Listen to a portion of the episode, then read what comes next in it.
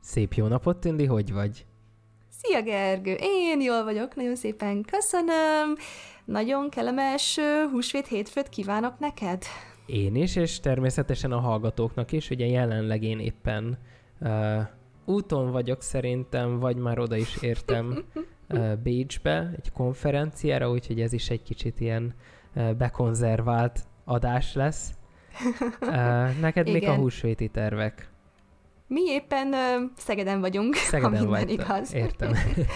Így uh, Magyarországon uh, vagyunk éppen, látogatjuk végig a teljes rokonságot, barátokat, ugye rokonok mm, összefelé, mindenfelé laknak az országban, de ugye hát ugye nekünk a szívünk az a Szegedhez kötődik, mert ott jártunk egyetemre. Én még középiskolába szóval is, ugye? Igen, én nem, én Budapesten voltam középiskolában, de, de ugye, szóval most ez ilyen, ilyen kellemes, azért annyira szerencsére nem annyira locsolkodós húsvét hétfő, nem vagyok annyira oda a locsolkodás fogalmáért, és Érthető ez egész... módon. hát igen, voltak, voltak még kislánykoromban olyan nagyvidéki rokoni élményekben részem, amikor nem túlzok húsz fajta különböző kölni végezte a fejemen.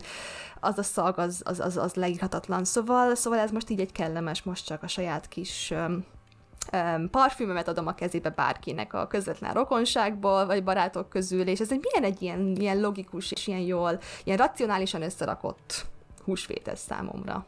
Igen, hát ugye ott van a, az irracionalitás része is magának a húsvétnak, hogy miért van az, hogy a, a lányok a kölnét kapják, a fiúk meg a csokit és a pénzt, ugye? Igen. Kicsikét sem, sem bosszantó, amikor az összes fiú, unokatestvérem masszív zseppénzzel végezte a húsvét hétfőt, én meg egy második hajmosással két napon belül. Hát azért a, a mi generációnk előtt egyébként volt egy olyan időszak, amikor délelőtt a férfiak mentek locsolkodni, délután meg a lányok mentek házalni, és akkor ők is kaptak ugye egy kis, hát nem is tudom egyébként, hogy, hogy ők mit kaptak, ezt nem akarom így behazudni most, de, de tudom, hogy volt ilyen, minden esetre azért ugye bele-bele lépegettünk itt, hogy mi a racionális és mi az irracionális. Ebben az egészben ugye az irracionalitásba beletartozik az is, hogy most akkor maga a húsvét az ténylegesen egy keresztény, vagy egy pogány ünnep, ugye, ki hogy ö, ö, ünnepli, de ugye ugyanez a helyzet annó a karácsonyjal is, ha belegondolunk, tehát uh-huh. ott mhm. is ugye volt a, a Saturnália, ö, mint a, a nagy pogány ünnep, onnan származik, ha jól tudom, maga a fa is, Um, és akkor utána azt össze, összemosták ugye a, a, a keresztény ünneplése. Na de ugye minden esetre ugye itt van a, a racionalitás, meg az irracionalitás kérdése, amit hát szerintem egy ilyen 5 per 10-esen tudtuk most felhozni, tehát hogy, hogy ez abszolút hát nem igen. volt jó. Nem, um, nem, fáradtak vagyunk egy kicsikét. igen, tehát, hogy most akkor a kérdés az is, hogy ugye mennyire hoztunk mo- most logikus döntést, hogy erről beszélünk, ugye ez is maga a racionalitás és irracionalitás kérdése, viszont pszichológiai kutatásokból kiderül, hogy mégsem erről van szó. Igen, mert ez egy ilyen, ilyen folyamatos kérdés, hogy így szétnézünk, hogy azt hisszük sokszor magunkról mi emberek, hogy mi iszonyúan logikus és jól megalapozott döntéseket hozunk, és hogy ez ugye tényleg a racionalitás alapján történik, hogy végig gondoltuk a, a kimeneteleket, és aztán ugye kisült kutatásokból, hogy, hogy nem egészen így van nagyon sokszor pont, hogy nem a, a racionális döntéseket hozzuk, és ugye itt van egy másik témakör, most egy kicsikét olyan témakörbe megyünk bele ebbe a részben, amiről nem nagyon beszéltünk még, pedig egy ilyen módon köthet köthető a, a tudományos témakörökhöz, hogy közgazdaságtan, és mégpedig a, annak a pszichológiai része. Mert érdekes összefüggés van, már megint határ tudományterületeket fogunk boncolgatni, és tehát igazából egy érdekes kérdés a közgazdaságtan, mert ugye teli van matekkal, hogyha akik azzal foglalkoznak, az masszív matematikai terület, kutatás, számolás, pénzügy, az egy, ez egy nagyon-nagyon-nagyon összetett terület, sőt, sokszor van, hogy én tudósként így hallgatok közgazdaságtani dolgokat, és miről van szó, én ezt nem értem, vagy komoly energia befektetés lenne megérteni, és itt merül fel a kérdés, hogy ugye pont amikor azért ugye egy, egy világgazdaság szempontjából nem egy egyszerű időszakot élünk most egyáltalán, mennyire jó lenne, hogyha teljesen racionálisan a saját pénzügyi helyzetünknek megfelelően a legjobban tudnánk döntéseket hozni, amikor döntéseket kell hoznunk, és így kisült pszichológiai kutatásokból, hogy ez nem igazán öm, így szokott menni sajnos. Na erről hoztunk egy ilyen kis kis fejtegetést, és a fő témakör ma az az úgynevezett kilátás elmélet lesz, és egy kicsikét ilyen szerencsejáték, vagy ilyen, ilyen fogadások ö, ö, példáján keresztül akarjuk ezt bemutatni. Szóval kezdjük is azzal, akkor Gergő, most képzeld el nekem, légy szíves. Most, hogy... most előhazakodok a régi jól bevált módszerrel, várj! Elképzeltem, igen, igen elképzelted, szuper, jó, akkor elképzelted, hogy tudom, mit akkor játsszuk ezt a játékot ketten. Azt javaslom neked, hogy játszunk ilyen fej vagy írás földobásos, pénz, érme földobásos játékot, uh-huh. és ugye meglátjuk, hogy fej vagy írás lesz-e az értéke. Játsszuk ezt, hogy ha az érme az fejjel esik, tehát az van fölfelé, uh-huh. akkor nyersz 1000 forintot tőlem. Jó. Ha pedig írás, akkor vesztesz ezer forintot. Tehát azt nekem kell adnod. Ugye kicsikét elemezzük csak ki rögtön, még mielőtt tovább megyünk, ugye hogy néz ki, eznek, tehát lényegében a nyereség és a veszteség statisztikailag ugyanakkor a valószínűségű. Tehát 50-50 százalék, hogy fej vagy írás, persze akkor tegyük föl, hogy ez a érme az nem volt öm, hamisított, vagy ugye, hogy hogy mondják ezt, tehát amikor... Máshogy súlyozott. Ö, ugye, tehát igen, ideális igen, érme tehát, volt ideális, valós érméről, olyan ideális érméről beszélünk. Szóval 50-50 százalék, nyersz vagy veszítesz, 1000 forintot nyersz, vagy 1000 forintot veszítesz. Van-e kedved egyáltalán ezt a játékot játszani? Hát ugye részemről, mivel én ismerem a statisztikát is valamennyire, az a kérdés, hogy hányszor játsszuk ezt el.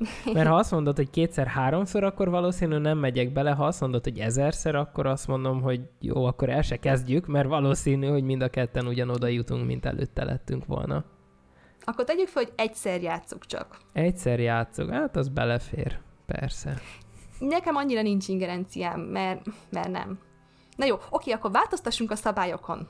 Mi van akkor, hogyha azt mondom, hogy ha nyersz, tehát ugye, vagy mi volt, ugye fej, akkor 1500 forintot nyersz, ha uh-huh. viszont írás, akkor csak 1000 forintot veszítesz. Ugye ebben a helyzetben a, a kettőnek, kettő kimenetelnek az esélye az még mindig 50-50 százalék. De ugye, hogyha nyersz, akkor nagyobb összeget nyersz, mint amennyit veszítenél, ha veszítesz. Ezt van-e kedvünk játszani? ezt a játékot. Hát ugye ez megint csak egy olyan dolog, hogyha ha belegondolunk, akkor ez a konstrukció már sokkal kedvezőbben hangzik, de a helyzetben ugye a nyereség és a veszteség bár eltérő, mégis még mindig 50%-os valószínűsége van annak, hogy elveszítjük azt a pénzt. Um, de, de akkor várjál most, mi van akkor, hogyha veszünk egy másik helyzetet, például uh, itt vagyunk mi, és javaslok most én egy másik játékot. Uh, van egy közönséges hatoldalú kockám, tehát nem ez a szerepjátékos 20 oldalú akármi. Uh, ha egytől négyig bármilyen számot dobunk, akkor uh-huh. mondjuk uh, nem tudom, kapsz 1000 forintot. Hogyha viszont ötöst vagy hatos dobunk, akkor te adsz nekem 1000 forintot. És ugye ebben a helyzetben uh-huh. például mit, mit mondasz? Hát ugye ebben a helyzetben, ugye 1-től 4-ig, tehát az négy lehetséges szám, akkor nyerek. Uh-huh. Ugye 5 vagy 6, akkor veszítek. Tehát ugye ugyanakkor, a, megint tegyük fel, hogy egy ideális kockáról van szó, tehát ugyanakkor a egy hatod valószínűséggel történik bármelyik szám, ami azt jelenti, hogy négyszer egy hatot, tehát négy hatot, két harmad, tehát mm, kb. 66 százalék esélye van annak, hogy én nyerek, és körülbelül ugye egy harmad, 33 százaléka annak, hogy veszítek. Tehát ez már egy sokkal-sokkal vonzóbbnak hangzó játék. Ebben már lehet, hogy belemennék, mert ugye kétszer nagyobb eséllyel nyerek, mint amennyivel veszítenék. Igen, és ráadásul ugye, ha belegondolsz, ott van ennek a pszichológiai berögzült konnotációja is. Tehát ugye ez a, ha ötös, hatost dobunk, akkor veszítesz csak. Ugye játékokban, amikor játszottunk ilyen um, társas játékokat, hát mindig ugye akkor kezdhettük, amikor hatos dobott valaki,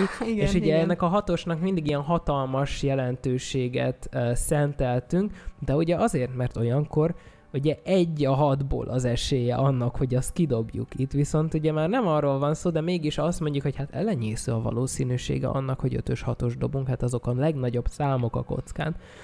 Na de mhm, mindegy, Pedig ugye... nem. Igen, tehát, hogy ugyanakkor a valószínűség, ha nincsen megcinkelve ugye a, a kocka.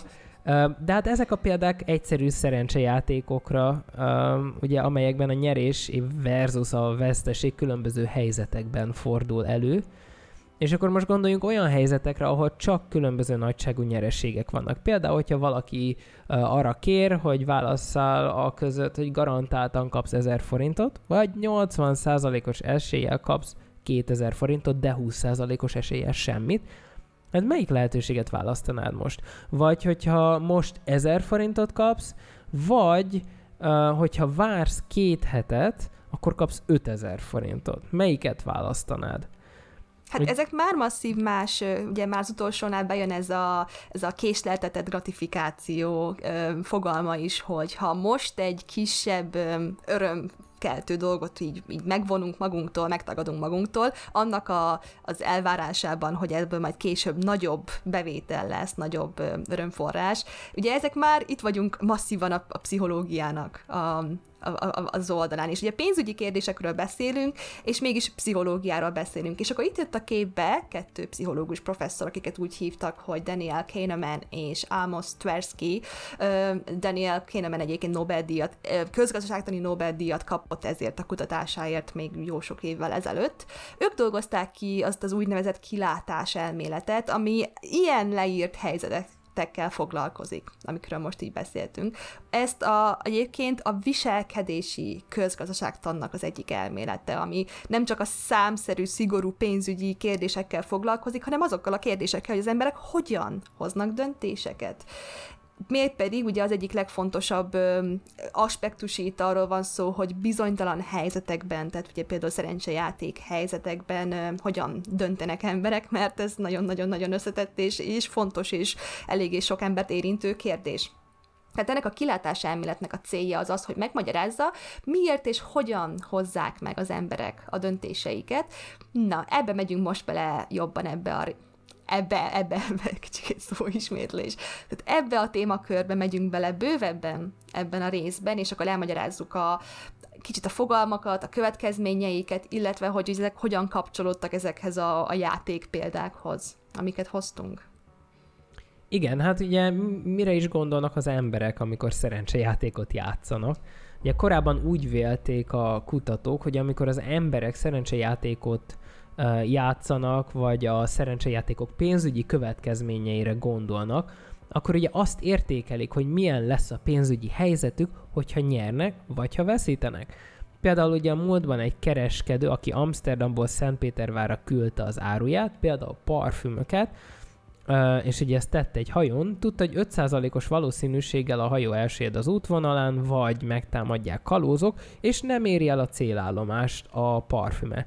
A kereskedő Igen. ugye éppen ezért két lehetőségben gondolkozik. Az elsőben 95%-os valószínűsége van annak, hogy a hajó épségben megérkezik a célállomásra, és hogyha ez bekövetkezik, akkor ugye eladhatja a parfümeket, és kiszámítható nyereségre tehet szert. Természetesen annak a pénznek aztán ugye vissza is kellett jönnie hozzá. Um, a második lehetőségnél 5%-os valószínűsége van annak, hogy a hajó elsüllyed, és a, keres- és a kereskedő, azért nem annyira könnyű kimondani ezt a szót se, um, tehát elveszíti a parfümökre költött pénzt. Ugye emiatt aztán magának a kereskedőnek el kell döntenie, hogy köt-e biztosítást a hajó tartalmára, vagy sem. Döntsön-e úgy például, hogy befektet egy olyan összeget, amely fedezi a parfümök költségeit, hogyha a hajó elsüllyed, ezzel ugye az ő nyereségét csökkenti a sikeres célba jutás esetében, vagy pedig vállalja a kockázatot, és nem fizet biztosítás, remélve azt, hogy a hajó épségben megérkezik. Igen. És ez egy, ugye azért szerencsére azért mondhatjuk, hogy manapság már nem ilyen 5%-os valószínűséggel süllyednek el hajók, remélhetőleg, ja. ezt nem tudom pontosan, ennek nem néztem utána, de azért a régebbi időkben ez egy, ez egy valós, kérdés volt, amit kereskedőknek végig kellett gondolniuk.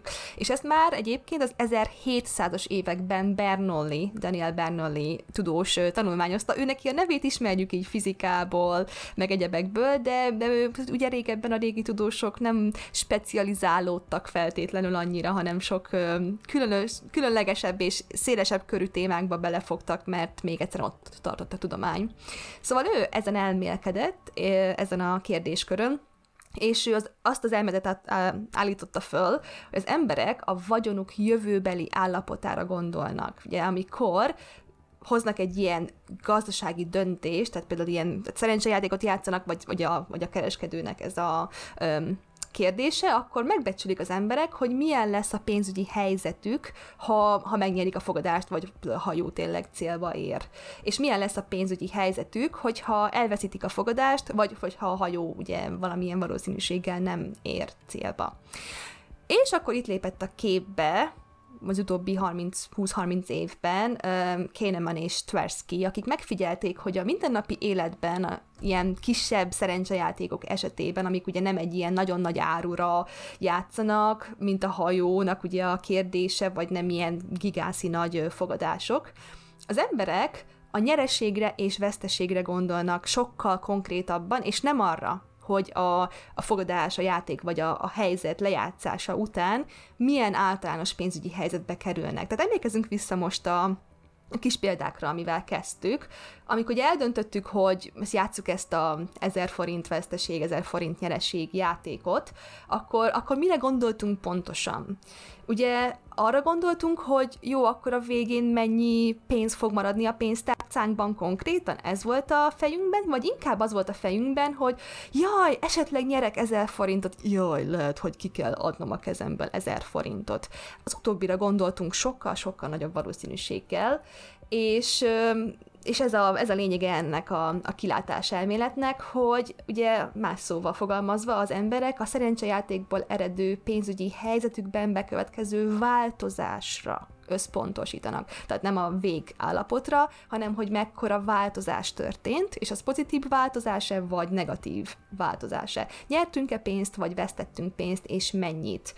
És ez egy eléggé komoly, igazából belegondolva egy iszonyúan logikus felfedezés hogy persze, hogy erre gondolunk, de, de nem egészen volt feltétlenül olyan logikus, mert Kénemanék kutatása előtt úgy álltak hozzá a közgazdászok, hogy az emberek azok racionális, logikus lények, és a, a Bernoulli féle végállapotot nézzük, és azt szerint hozzuk a döntésünket, és így kisült, hogy nem, a hétköznapi ember, akik mi is vagyunk, és ilyen hétköznapi helyzetekben az irracionálisabb fajta döntést fogjuk hozni ebből a szempontból, mert nem a végállapotra fókuszálunk, tehát ugye tényleg azt szerint hoztuk meg a döntésünket, hogy jaj, az 1500 forintos nyeresség az, az jobban hangzik, mint az 1000 forintos veszteség, és akkor ezt szívesebben csinálom, és nem azt néztük, hogy jó, akkor a, a, a játék végén vagy lesz, mondjuk indultam 10 ezer forintból a pénztárcámból, én vagy végzek 11.500 forinttal, vagy 9000 forinttal. És ugye ezt kell megbecs, ez kéne, ez lenne a racionális, hogy ezt megbecsüljem, hogy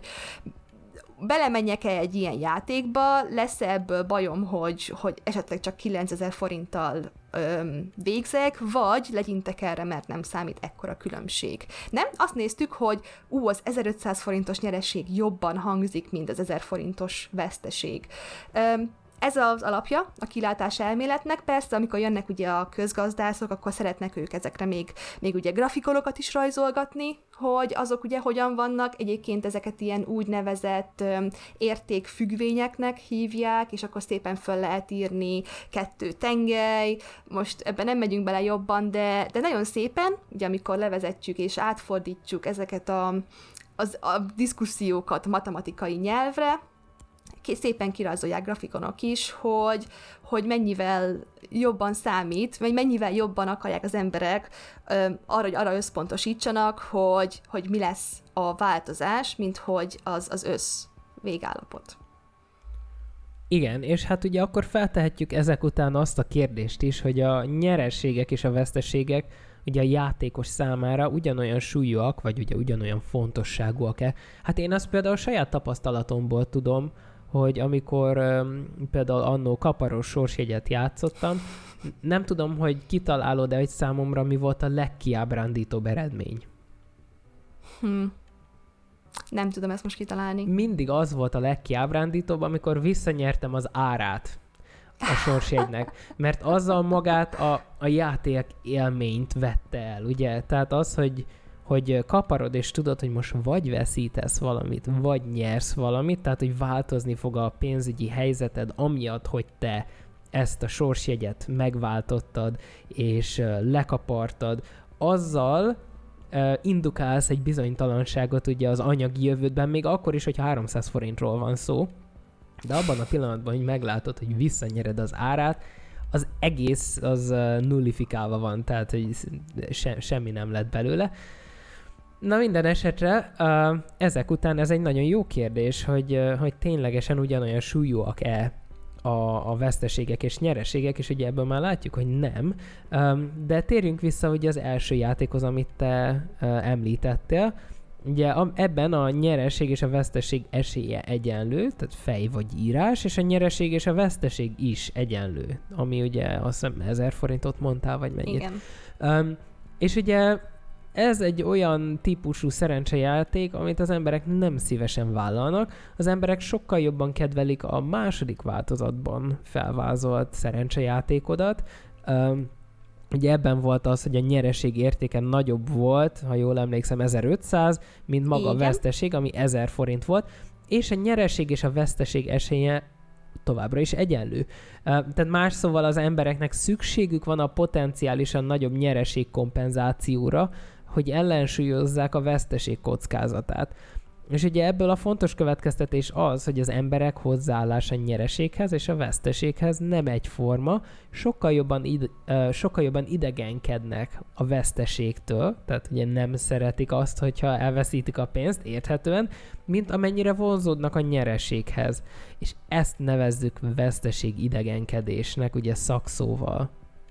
Igen, és akkor ugye tovább nézve, amikor ezt um, Kénemanék ugye vizsgálták, szépen ők is rajzogattak grafikonokat, hogy ezt szemléltessék, és ez kijön matematikailag is, hogyha ezt számszerűen kirajzoljuk, hogy a, ugye ez, most képzeljünk el kettő, kettő grafikont, hogy ugye valamelyik az lehet kicsikét ilyen laposabban emelkedő, vagy valamelyik lehet ilyen meredekebben emelkedő. És hogyha ezeket felrajzoljuk, hogy ugye a pozitív irányba nézve, ezt kijön matematikailag számokból is, hogy, hogy a nyereség az ugye kevésebb tényleg érzettel számít az emberek számára, mint ugye a veszteség sokkal, sokkal durvábban csökkenő ö, grafikonokat fog nekünk adni, és ez vitte tényleg Kénemanékat arra, hogy ezt, ezt be tudták ezt a jelenséget bizonyítani és elmagyarázni, hogy ez, ez ténylegesen a nyereség, nyerességnek a, a, a sokkal kisebb ö, súlyjal van a latban, mint a veszteségnek az érzete és tényleg még akkor is, hogyha ugyanakkor a pénzösszegről van szó, tehát 1000 forint nyereség, vagy 1000 forint veszteség, az 1000 forint veszteséget azt sokkal nagyobb negatívnak fogják érezni emberek átlagosabban, mint egy 1000 forintos nyerességet. Tehát tényleg ezt magunkon is döntjük el, hogy mennyivel, jó, oké, nyertünk 1000 forintot, ha-ha, oké, de úristen, ki kellett adni, elvesztettünk 1000 forintot. Az, de egyébként szó szerint érzem magamnál is, hogy ez, ez így működik.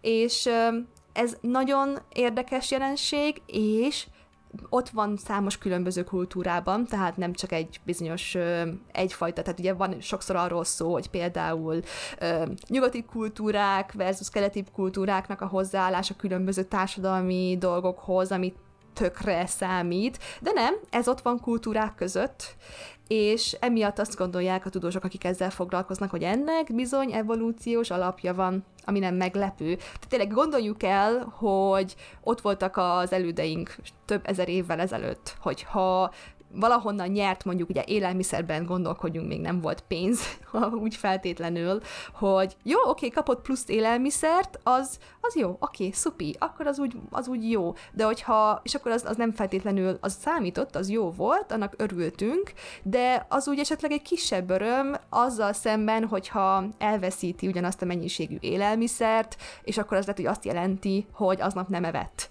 És hogyha yeah. ezt, ezt több napon keresztül, vagy hosszú időn keresztül történt, akkor, akkor annak súlyos következményei voltak. Tehát abszolút nem meglepő, hogy ez a jelenség, ez, ez létezik, és ennyire befolyásol minket, és hogy ugye tényleg a veszteséggel szemben ennyire ellenszenvünk, idegenkedésünk van. És érdekes megjegyezni, hogy um, ezek után, miután ezeket a kutatásokat ugye Kénemanék publikálták, Nobel-díjat is kapott, minden egyebek, összességében a, a társadalomban nőtt a e felé a jelenség, való, jelenség felé való ö, ismeretünk, hogy ezt felismertük, és ö, ennek a tudatossága, hogy ez létezik. Viszont ö, azt már szintén kimutatták, hogy maga a veszteségtől való idegenkedésnek a mértéke az nem csökkent. Tehát hiába tudjuk, minél többen, hogy ez létezik, és ez így van, de ez nem befolyásolta, hogy még ugyanúgy érzünk a veszteséggel kapcsolatban de ez egy érdekes dolog felismerni, és tényleg lehetővé tette közgazdások és pszichológusok számára, hogy megértsük azt, hogy az emberek tényleg hogy viselkednek ilyen pénzügyi helyzetekben, ilyen döntésekben, amit korábbi elméletek nem tudtak megmagyarázni. Igen, hát én, én mindenképpen úgy, úgy gondolom, hogy ez egy rendkívül fontos kutatás, és maga a kutatási téma is mint ugye ez a, a gazdasági pszichológia, van ugye gazdasági neurológia is, az egyik ismerősöm például ilyen kutatásokat csinál, ők ugye nagyon sokat használnak, ilyen pupillavizsgálatot, funkcionális NMR, stb. És tényleg a, a, a döntés képességet, a döntés mechanizmust és az ilyeneket kutatják, szerintem baromi izgalmas. Um, minden esetre nagyon érdekel az is, hogy a hallgatóság mit gondol erről a témáról, és hogyha bármi kérésetek, kérdésetek van felénk, akkor jelezzétek, légy szíves a lyukasóra.tudománybókukat.gmail.com e-mail címen, vagy írhattok kommentet a YouTube videó alá, írhattok Facebookon, Messengeren, vagy a, a poszt alá kommentben, és tényleg um, várunk minden egyes hozzászólást tőletek illetve arra is kérünk titeket, hogy iratkozzatok fel a YouTube csatornánkra, iratkozzatok fel Spotify-on a csatornánkra, és jelezzétek, hát ilyen rendszer szintűen is, tehát uh, ugye hüvelykúj felfele vagy lefelével, hogy tetszett vagy nem tetszett a, a rész, és várunk titeket szeretettel a jövő héten is. Sziasztok, legyen szép hetetek! Sziasztok!